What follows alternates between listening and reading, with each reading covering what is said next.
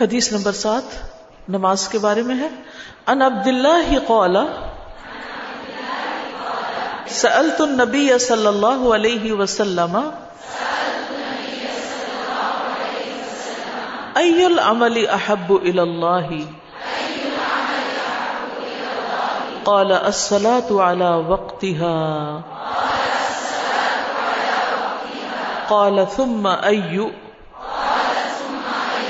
قال بر الوالدين قال ثم أي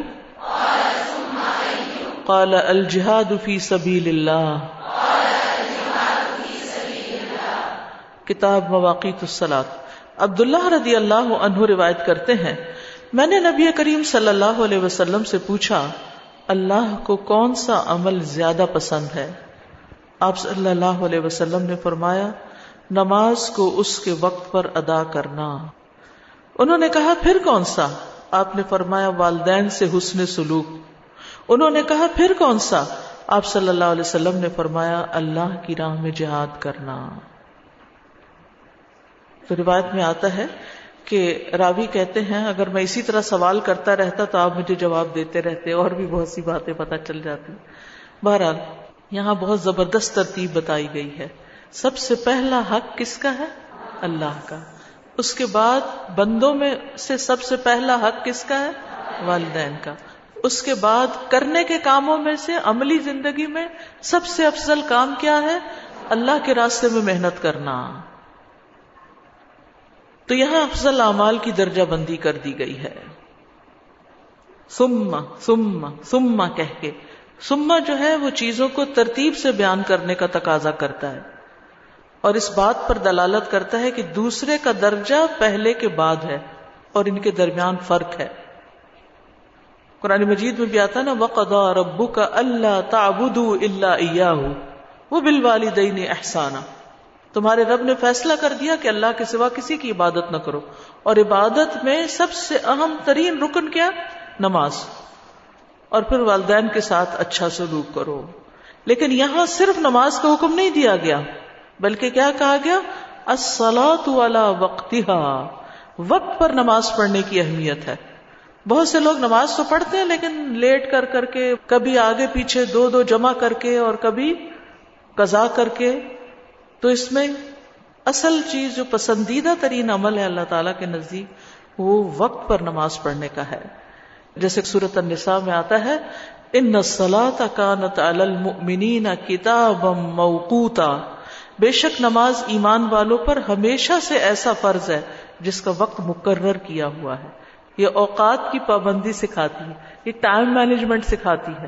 بہت سے فائدے ہیں، لیکن جب موقوت کی قید آ گئی تو پھر اس سے بڑھ کر ٹائم مینجمنٹ اور کوئی نہیں۔ آپ دیکھیے، بہت سے لوگ وقت کی پابندی نہیں کرتے۔ چاہے کلاس میں آنے کا معاملہ ہو یا کسی شادی دعوت میں آنے کا معاملہ ہو یا کسی کے گھر میں کوئی اپوائنٹمنٹ ہو یا کسی ڈاکٹر کے پاس جہاں کہیں ہمیں پتا ہوتا ہے کہ ہمارا کام نہیں ہونے کا، وہاں تو ہم پھر بھی وقت کی پابندی کر لیتے ہیں۔ لیکن جہاں ہماری عام طور پر لوگوں کے ساتھ کوئی کمٹمنٹ ہوتی ہے، تو عموماً ہم اس کی پرواہ نہیں کرتے۔ سوری وہ ٹریفک جام تھا سوری وہ ایسا ہو گیا، ویسا ہو گیا۔ کوئی نہ کوئی بہانہ کر دیتے ہیں۔ ٹھیک ہے کبھی کبھی کوئی ازر حقیقی بھی ہو سکتا ہے۔ لیکن یہ عادت کا حصہ بھی ہوتا ہے، ہر کام میں ڈیلیز ہر کام میں تاخیر کرنا، سستی اور سستی منافقت کی علامت ہوتی ہے۔ یعنی کاموں کو وقت پہ نہ کرنا۔ اور پھر آپ دیکھیے کہ جو کام وقت پر نہیں ہوتا، اس کے بارے میں پنجابی میں جیسے محاورہ ہے کہ ویلے دی نماز سے کویلے دیا ٹکرا یعنی جو وقت پہ نماز نہیں پڑھی جاتی، پھر وہ جلدی جلدی ٹھونگے ہی ماری جاتی ہیں ٹکرا ہی زمین پہ ماری جاتی ہیں، اس میں اللہ کو کم ہی یاد کیا جاتا ہے۔ تو اس لیے نماز کا وقت پہ پڑھنا ہمیں ساری زندگی میں ہر کام وقت پر کرنے کا سبق سکھاتا ہے۔ اور یہ سب سے افضل عمل ہے۔ ام فروا سے مروی ہے، مسند احمد کی روایت میں بھی آتا ہے۔ رسول اللہ صلی اللہ علیہ وسلم سے سوال کیا گیا، سب سے افضل اعمال کون سے ہیں؟ تو آپ نے فرمایا، نماز کو اس کے اول وقت پر ادا کرنا السلاۃ اول وقت تو پابندی سے کرنے کی بات تو ہے ہی، لیکن وقت پر پڑھنا یہاں زیادہ اہم معنی رکھتا ہے۔ عبداللہ بن مسعود کہتے ہیں کہ رسول اللہ صلی اللہ علیہ وسلم ہر نماز اس کے اپنے وقت پر پڑھتے تھے۔ مگر مزدلفہ اور عرفات میں جمع کرتے تھے۔ مزدلفہ اور عرفات میں جمع کرتے تھے۔ آپ صلی اللہ علیہ وسلم نے امت کو بھی وقت پر نماز پڑھنے کا حکم دیا۔ ابو ذر سے روایت ہے کہ آپ نے فرمایا، نماز کو اس کے وقت پر پڑھا کرو۔ اور پھر اس کی بار بار تلقین بھی کی گئی۔ اور اس میں بعض اوقات یہ ہوتا ہے کہ اجتماعی طور پر لوگ کہیں اکٹھے ہوتے ہیں۔ باتوں میں لگ جاتے ہیں، کھانا کھل جاتا ہے۔ میں نے دیکھا کئی دفعہ مغرب کی نماز سے کوئی پندرہ منٹ پہلے کھانا کھول دیا جاتا ہے شادیوں میں۔ اب لوگ کھانے کی طرف دوڑ پڑتے ہیں اور ہوتا کیا ہے کہ ابھی کھانا ڈالا ہی ہوتا ہے کہ مغرب کی نماز کا وقت ہو جاتا ہے۔ اور پھر کھانے کھاتے ہوئے آدھا گھنٹہ اور اوپر ہو جاتا ہے اور باتیں اور گپ شپ لگاتے ہوئے۔ اور پھر اندھیرے میں لوگ نماز مغرب پڑھ رہے ہوتے ہیں۔ تو یہ کیا ہے؟ ہم سب کو اس پر استغفار کرنی چاہیے، توبہ کرنی چاہیے۔ اور پھر یہ پڑھ تو لی ہم نے کسی نہ کسی طرح، لیکن اس کے اول وقت پر تو نہ پڑی تو ایسے میں مومن جو ہے وہ اوقات نماز کو دیکھ کے چلتا ہے۔ میں کہیں جا رہا ہوں، کوئی اپوائنٹمنٹ کر رہا ہوں، ایون شادی کا وقت بھی یا کوئی دعوت رکھنی ہے گھر والوں کی بھی رشتے داروں کی بھی، تو پہلے یہ دیکھیں کہ لوگوں کی نماز کا کیا انتظام ہوگا۔ اگر مسئلہ دن چھوٹے ہیں یا کچھ بھی مشکل ہے تو اس صورت میں کیا ہے کہ انسان پھر آنے والوں کے لیے گھر میں نماز کا انتظام کرے بعض اوقات کھانے کا انتظام میں تو پورا پورا لان استعمال ہو رہا ہوتا ہے۔ یعنی ٹیبل لگے ہوئے ہیں، ٹیبل سجے ہوئے ہیں، سب کچھ ہے۔ لیکن نماز پڑھنے کے لیے کونے میں ایک دو چادریں بچھا دی جاتی ہیں۔ اور بعض اوقات اگر ایسے دیندار لوگوں کی کوئی مجلس ہو تو وہ کھڑے انتظار ہی کرتے رہتے ہیں۔ پہلے اگلے پڑھ لیں تو پھر ہم پڑھیں گے۔ تو یہ نماز کو ہلکا سمجھنا ہے یا اس کو اہمیت نہ دینا۔ ہے تو اگر ہم لوگوں کو نمازی کے وقت میں بلا رہے ہیں، یا ایسے وقت میں کہ آپ کو پتا ہے کہ لوگ نماز سے پہلے پہنچ جائیں گے، یا آ کے نماز ہی پڑھنی ہوگی ان کو پہلے، یا بیچ میں نماز آ جائے گی آپ کی تقریب کے، تو نماز کا پراپر بندوبست کریں وزو کا پراپر بندوبست کریں، اور یہ آپ کی ذمہ داریوں میں سے ایک ذمہ داری ہے۔ یہاں تک کہا گیا ہے کہ اگر لوگ جماعت سے نماز تاخیر سے پڑھ رہے ہوں تو انسان وقت پر اپنی نماز ادا کر لے۔ ابو ذر سے روایت ہے، وہ کہتے ہیں رسول اللہ صلی اللہ علیہ وسلم نے میری ران پہ ہاتھ مارا، فرمایا، تمہارا کیا حال ہوگا؟ جب تم ایسے لوگوں میں اپنی بقیہ زندگی گزار رہے ہوگے جو نماز کو اس کے وقت سے مؤخر کر دیں گے۔ عبداللہ بن سامد کہتے ہیں کہ انہوں نے پوچھا کہ آپ کیا حکم دیتے ہیں؟ یعنی پھر ہم کیا کریں اگر لوگ نمازیں لیٹ کریں؟ فرمایا، تم نماز کو اس کے وقت پر ادا کر لینا اور اپنی ضرورت کے لیے چلے جانا۔ پھر اگر نماز کی اقامت کہی گئی اور تم مسجد میں ہوئے تو دوبارہ پڑھ لینا۔ یعنی اگر لوگ لیٹ کر رہے ہیں، تو آپ وقت پر پڑھ لیں، لیکن اگر آپ وہاں موجود ہیں اور لوگ پھر جماعت کر رہے ہیں، تو وہ نفل شمار ہو جائے گی اور جماعت کا ایک ثواب مل جائے گا۔ تو صحابہ جو تھے، وہ نماز کو مؤخر نہیں کرتے تھے، کیونکہ نماز کو مؤخر کرنے کی مذمت ہے۔ نبی صلی اللہ علیہ وسلم نے فرمایا، نیند میں قصور نہیں، بے شک قصور جاگنے کی حالت میں ہے۔ وہ اس طرح کہ تم کسی نماز کو اس حد تک مؤخر کر دو کہ دوسری نماز کا وقت آ جائے۔ یعنی اتنا ڈیلے کر دو کہ اگلی نماز کا وقت قریب ہو جائے۔ اور نماز کے وقت سوئے رہنے والے کے لیے وعید ہے۔ سمرا بن جندب سے روایت ہے کہ نبی صلی اللہ علیہ وسلم نے خواب بیان کرتے ہوئے فرمایا کہ جس شخص کا سر پتھر سے کچلا جا رہا تھا، وہ قرآن کا حافظ تھا، مگر وہ اس سے غافل ہو گیا یعنی قرآن سے، اور وہ فرض نماز پڑھے بغیر سو جایا کرتا تھا۔ یعنی نمازوں کے اوقات میں سویا رہتا تھا۔ اچھا ہمارے یہاں بڑی خوش فہمی کی بات ہے کہ اگر حافظ بن گئے تو خود بھی جنت میں چلے جائیں گے اور گھر والوں کو بھی بخشوا لیں گے۔ اس لیے بہت سے لوگ اس پر تو بڑی توجہ دیتے ہیں، لیکن حافظ بن کر ہمارے اوپر ذمہ داریاں کیا عائد ہوتی ہیں؟ ان کی طرف متوجہ نہیں ہوتے۔ اور باقی فرائض کی طرف سے پھر احانت یا غفلت یا سستی برتنے لگتے ہیں۔ تو اس سے بچنے کی ضرورت ہے۔ اور یہ جو قرآن مجید میں آتا ہے، ویل للمصلین الذین هم عن صلاتهم ساہون، تو اس کا کیا مطلب ہے؟ اس کا مطلب ہے وقت کا ضائع کرنا، فضول کاموں میں لگے رہنا، یہاں تک کہ نماز کا اصل وقت نکل جائے۔ یہ ان لوگوں کے لیے ہلاکت ہے۔ استغفر اللہ۔ یعنی سوچئے کہ بعض اوقات ہم گھر کے کاموں میں، بعض اوقات ہم اپنی سیٹنگز کرنے میں بعض اوقات ہم اور کسی کو اٹینڈ کرنے میں، کوئی کال اٹینڈ کرنے میں، کوئی میسجز کا جواب دینے میں سستی کرتے کرتے نماز کو ڈیلے کر دیتے ہیں۔ تو یہ ایسے نمازیوں کے لیے وہ نماز بھی پڑھتے ہیں، لیکن پھر بھی ہلاکت سنائی گئی۔ فویل للمصلین مسلین کے لیے ہلاکت ہے۔ یا مشرقین یا کافرین کی بات نہیں کی گئی۔ تب آپ یہ دیکھیے کہ یہ ہلاکت، یہ نقصان دنیا کا بھی ہو سکتا ہے۔ مثلا آپ روز نماز لیٹ کرتے ہیں تو پھر آپ کے کام بھی لیٹ ہو جائیں گے۔ یعنی دین کے معاملے میں جب انسان سستی کرتا ہے تو بعض اوقات اس کی دنیا کے معاملات اس کے تاخیر سے ہونے لگتے کئی لوگ پوچھتے ہیں، مثلا کئی لوگ مجھ سے آ کے کہتے ہیں کہ ہمارا ہر کام ہی ڈیلے ہو جاتا ہے، بزنس کے معاملے میں ڈیلیز، پیمنٹس میں ڈیلیز، شادی میں ڈیلے، فلاں چیز میں ڈیلے، فلاں۔ تو میں ان کو کہتی ہوں کہ کہیں آپ اللہ کے کسی حق میں تو ڈیلے نہیں کر رہے۔ کسی اور کی ادائیگی میں تو ڈیلے نہیں کر رہے، سوچیں ذرا۔ یعنی اگر ہمارے کاموں میں تاخیر ہو رہی ہے، تو کہیں ہم اپنے کسی فرض میں تو تاخیر نہیں کر رہے۔ اچھا ابھی کرتے ہیں کرتے ہیں، دیکھتے ہیں، ابھی کرتے ہیں۔ اور خاص طور پر فرائض کے اندر، کیونکہ نماز کی سستی جو ہے، یہ نفاق کی علامت ہے۔ منافق کیا کرتے ہیں؟ ولا یا اللہ وحم کسالا دوسری اہم چیز جو اس حدیث میں بتائی گئی وہ والدین کے ساتھ حسن سلوک ہے۔ اس کا تاکیدی حکم ہمیں دیا گیا ہے۔ والدین کے ساتھ حسن سلوک جنت میں داخلے کا باعث ہے۔ والدین اگر کافر بھی ہو تب بھی ان کے ساتھ حسن سلوک کرنا چاہیے۔ اور پھر آپ دیکھیے، اس حدیث میں ترتیب کیا بتائی گئی ہے، والدین کی خدمت جہاد سے بھی افضل ہے۔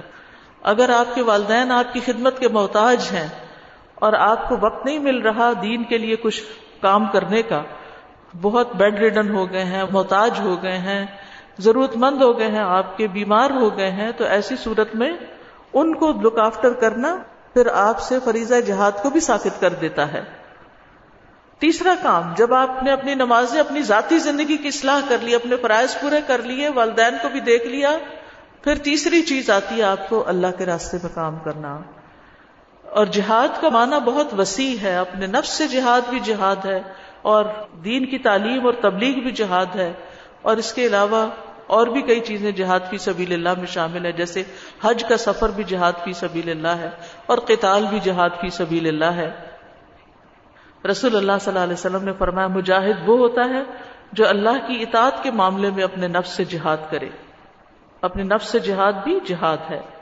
رسول اللہ صلی اللہ علیہ وسلم نے فرمایا، اللہ عز و جلہ کی ذات کی خاطر تمہارا اپنے نفس اور خواہش سے جہاد کرنا افضل جہاد ہے۔ پھر اسی طرح ایمان کامل اس شخص کا ہے جو اللہ کی راہ میں اپنی جان اور مال سے جہاد کرتا ہے اور اللہ کے راستے میں نکلنا ایک صبح یا شام دنیا و مافیہ سے بہتر ہے اور اللہ کے راستے میں جہاد کرنا جنت کے دروازوں میں سے ایک دروازہ ہے جس کے ذریعے اللہ انسان کو غم اور پریشانی سے نجات دیتا ہے یعنی دین کے رستے میں نکلنا ڈپریشن کا علاج ہے، غموں کا علاج ہے۔ اور آپ اس کو محسوس کریں گے کہ گھر میں آپ ہیں، اکیلے بیٹھے ہوئے ہیں، دنیا کے کام کاج کر رہے ہیں۔ آپ کا دل پریشان ہے، آپ کسی خوف اور پریشانی کا شکار ہیں۔ لیکن جو ہی آپ اللہ کے رستے میں نکلتے ہیں، پڑھنے نکلتے ہیں یا پڑھانے نکلتے ہیں، یا اسی طرح کے کسی کام یعنی دین کی کسی خدمت میں لوگوں کو جمع کرنے یا لوگوں کے کسی کام، تو کیا ہوتا ہے؟ آپ کو اپنا غم ہی بھول جاتا ہے۔ آپ کو یہ بھول جاتا کہ آپ کو کیا پریشانی لاحق ہو رہی تھی؟ تو اس لیے جو شخص بھی کسی طرح کے بھی مسئلے کا شکار ہے وہ اپنا کچھ نہ کچھ وقت ضرور اللہ کے راستے میں وقف کرے۔ اپنی جان اور اپنا مال اس کام کے لیے ضرور لگائے۔ جی۔ استاذہ یہ حسن سلوک میں اگر والدین ہو اور شوہر ہو تو پھر عورت پہ شوہر کا حق زیادہ ہے یا والدین کا حق زیادہ ہے؟ شوہر کا حق زیادہ ہے۔ شادی کے بعد شوہر کا حق زیادہ ہے۔ لیکن اس کا یہ مطلب نہیں کہ ماں باپ کو بلا دیا جائے، ان کو آپ دعاؤں میں یاد رکھ سکتے ہیں، مالی مدد کر سکتے ہیں۔ استاذہ، مجھے نا اس میں ابھی ایک چیز یاد آتی تھی کہ اللہ کے رسول نے اتنی خوبصورت اس کی ایک وہ اسٹیپ بائی اسٹیپ بتایا تو کوئی دو سال پہلے میں دورہ قرآن کروا رہی تھی تو ایک خاتون آئی اور وہ بہت دکھی تھی اس بات پہ کہ میرا جو بیٹا ہے وہ بہت دیندار ہے اور وہ اتنا زیادہ فوکسڈ ہے کہ جیسے کل میری بیٹی کا ٹیسٹ تھا، بہت ضروری میڈیکل کا انٹری ٹیسٹ تھا اور جمعے کی نماز کا وقت تھا تو اس نے مجھے سڑک کے بیچ میں اتار دیا اور کہا کہ باپ دونوں جہاں مرضی جائیں، میری تو نماز نکل رہی ہے۔ تو استاذہ میں دیکھ رہی تھی کہ ہم بھی بہت افراد و تفرید کا شکار ہو جاتے ہیں پھر اس میں، اور مجھے اس میں یہ بھی ذہن میں آ رہا تھا کہ ہم جب دین کا کام کرنے کے لیے نکلتے ہیں، ہم خواتین، تو ہمارے گھر میں اگر کوئی پیشنٹ ہے، کوئی بیڈ ریڈن ہے، وہ بے شک ہمارے پیرنٹس بھی ہوں، ہم بسا اوقات ان کو بھی اگنور کرتے ہیں اور ہمیں لگتا ہے بس یہ جو دین کا کام ہے، یہی سب سے اوپر ہے۔ جی اس سچویشن میں جو انہوں نے راستے میں اتار کے کہا میری نماز ہے انہیں چاہیے تھا وہ گھر سے وقت سے پہلے نکلتے پہلے ان کو ڈراپ کرتے پھر اپنی نماز بھی پڑھ لیتے دونوں کام ہو جاتے۔ السلام علیکم سازا۔ وعلیکم السلام۔ یہ اول وقت کی نماز کا پلیز ڈیفائن کریں گے آپ؟ کہ اول وقت میں جیسے ہم نے سنا ہے کہ عشاء کی نماز اگر میرے بس میں ہوتا تو میں لیٹ پڑتا جیسے فجر ظہر اثر مغرب یہ سب تو اذان ہونے کے جتنا جلدی بعد ہم پڑھ لیں اتنا ہی اچھا ہے۔ عشاء کی نماز کو تاخیر سے پڑھنا پسندیدہ وہ اس کا افضل وقت ہے۔ ٹھیک ہے؟ اول نہیں افضل وقت ہے۔ جی۔ جی السلام علیکم۔ وعلیکم میرے والدین فوت ہو چکے ہیں میں ان کے لیے کچھ کرنا چاہتی ہوں۔ آپ مجھے تھوڑا سا راستہ بتا دیں کہ میں ان کے کون سا ایسا کام کروں کہ جو ان کو بہت زیادہ اجر مل سکے؟ سب سے آسان کام تو ان کے لیے دعائیں کرنا ہے۔ ہر نماز میں ہر سجدے ہر سجدے میں تو نہیں اگر جتنا بھی آپ کر سکیں۔ رب ارحم ہما کما رب یعنی صغیرہ السلام اور علیکم صدقہ خیرات۔ استاذہ میں فک القلوب کے لیکچر میں ایک بات تو انہوں نے بہت خوبصورت کی تھی کہ جو نماز میں خود کو اپنے رب کے تابع نہیں کرتا وہ اپنی زندگی میں بھی نہیں کر سکتا۔ تو یہاں پہ پسندیدہ جو عمل بتایا گیا وہ سب سے پہلے نماز کا بتایا گیا۔ تو جتنی خوبصورت نماز ہوگی اتنے خوبصورت ہمارے زندگی کے عمل بھی ہوں گے۔ زندگی اتنی آسان ہو جائے گی۔ کیونکہ نماز یعنی کہ ساری زندگی میں ریفلیکٹ کرتی ہے نا اس کی کچھ حکمتیں ہیں جس وجہ سے اللہ نے اس کو اتنا امپورٹنٹ قرار دیا ہے۔ السلام علیکم ورحمۃ اللہ وبرکاتہ۔ وعلیکم استاذ میرا کوشچن ہے کہ والدین سے میں جیسے کہ کیٹیگریز بتائی گئی ہیں، ایک تو ہمارے والدین وہ ہیں جنہوں نے ہمیں پیدا کیا، دوسرا وہ والدین جو ہمارے شوہر کے یعنی ساس سسر جو ہم بنتے ہیں اور استاد بھی ہمارا والدین کے ہوتے ہیں۔ اس میں ایک مجھے سمجھ نہیں آتی کہ آج کل ایک بہت ٹرینڈ ہے کہ ہم لوگ اپنے ساس سسر کو وہ ویلیو پیرنٹس کی نہیں دیتے، اپنے پیرنٹس کا جو وہ ہے، تو ہم ان کی طرف رش کرتے ہیں کہ انہیں ہماری ضرورت ہے۔ جبکہ ان کا آج کل کی خواتین کا بہت ٹرینڈ ہے کہ یہ ان کی ذمہ داری ہماری ذمہ داری نہیں ان کی صرف بیٹے کی ذمہ داری یہ ایسے لوگ دین کو سمجھتے نہیں۔ ایسے لوگ دین کو سمجھتے نہیں۔ جو دین ہمیں ہمسائے کے اتنے حقوق بتاتا ہے کہ گویا وہ وراثت میں شریک کر دیں گے نبی صلی اللہ علیہ وسلم تو وہ گھر میں رہنے والے ساس سسر کا کیا حق بتائیں گے؟ با جماعت نماز حدیث نمبر آٹھ۔ یہ مردوں کے لیے ہے چونکہ یہ کتاب بچوں کے لیے بھی تھی تو اس میں لڑکے بھی ہو سکتے ہیں۔ تو ان کو بچپن سے ہی با جماعت نماز کی تاکید کرنی چاہیے۔ ان عبد اللہ ابن عمارا ان رسول اللہ صلی اللہ علیہ وسلم قال سلاۃ الجماعتی تفضل سلاۃ الفضی بسب ام و عشرین درجہ۔ کتاب الادان عبداللہ بن عمر رضی اللہ عنہما سے روایت ہے کہ رسول اللہ صلی اللہ علیہ وسلم نے فرمایا، با جماعت نماز، اکیلے شخص کی نماز سے ستائیس درجے زیادہ فضیلت رکھتی ہے۔ ستائیس میں یا مسنگ ہے حمزہ کے ساتھ۔ یعنی تفضل کا مطلب ہے، فضل کا مطلب ہوتا ہے زائد ہونا۔ یعنی عام نماز سے اس کا درجہ زیادہ ہو جاتا ہے، اجر زیادہ ہو جاتا ہے۔ یا دوسرے لفظوں میں جماعت کے ساتھ پڑھی جانے والی نماز ستائیس نمازوں کے برابر ہو جاتی ہے۔ با جماعت نماز جو ہے یہ جنت میں مہمانی کا باعث ہے۔ نبی صلی اللہ علیہ وسلم نے فرمایا، جو شخص مسجد میں صبح و شام جاتا ہے، اللہ جنت میں اس کی مہمانی کا سامان کرے گا۔ جب وہ صبح و شام مسجد میں جائے گا۔ کتنی بڑی فضیلت ہے، اپنے بچوں کو بتائیے اور ان کو ابھاریے اس بات پر۔ شوہر کو بھی بتائیے، بھائیوں کو بھی بتائیے، والد کو بھی بتائیے۔ نبی صلی اللہ علیہ وسلم نے فرمایا، جو مسلمان مرد مسجد کو نماز اور ذکر کے لیے اپنا ٹھکانہ بنا لے یعنی نماز کے بعد ذکر بھی بیٹھ کے وہاں کرے، اللہ اس سے ایسے خوش ہوتے ہیں جیسے غائب گھر آئے تو اس کے گھر والے اس کے آنے پہ خوش ہوتے ہیں۔ یعنی جیسے کوئی سفر سے واپس گھر آتا ہے نا، تو گھر والے بہت خوش ہو جاتے ہیں کہ شکر واپس آ گئے۔ ایسے ہی اللہ تعالیٰ اس بندے سے خوش ہوتے ہیں جو دنیا کے کام کاج چھوڑ کے مسجد کی طرف واپس آتا ہے اور پھر آ کے نماز پڑھتا ہے اور ذکر کرتا ہے۔ پھر گزشتہ گناہوں کی معافی کا ذریعہ ہے کہ جو شخص وضو کرے، اچھی طرح وضو کرے، پھر فرض نماز کے لیے مسجد کی طرف چلے اور امام کے ساتھ نماز ادا کرے، تو اس کے گزشتہ سارے گناہ بخش دیے جاتے ہیں۔ حج کے برابر ثواب ہے۔ رسول اللہ صلی اللہ علیہ وسلم نے فرمایا، سنن نبی داؤد کی روایت ہے، جو اپنے گھر سے وضو کر کے فرض نماز کے لیے نکلے، تو اس کا ثواب احرام باندھنے والے حاجی کے ثواب کی طرح ہے۔ وہ بھی تو اللہ کے گھر کی طرف، حرم کی طرف نکلتا ہے نا، اور یہاں یہ مسجد کی طرف جا رہا ہے۔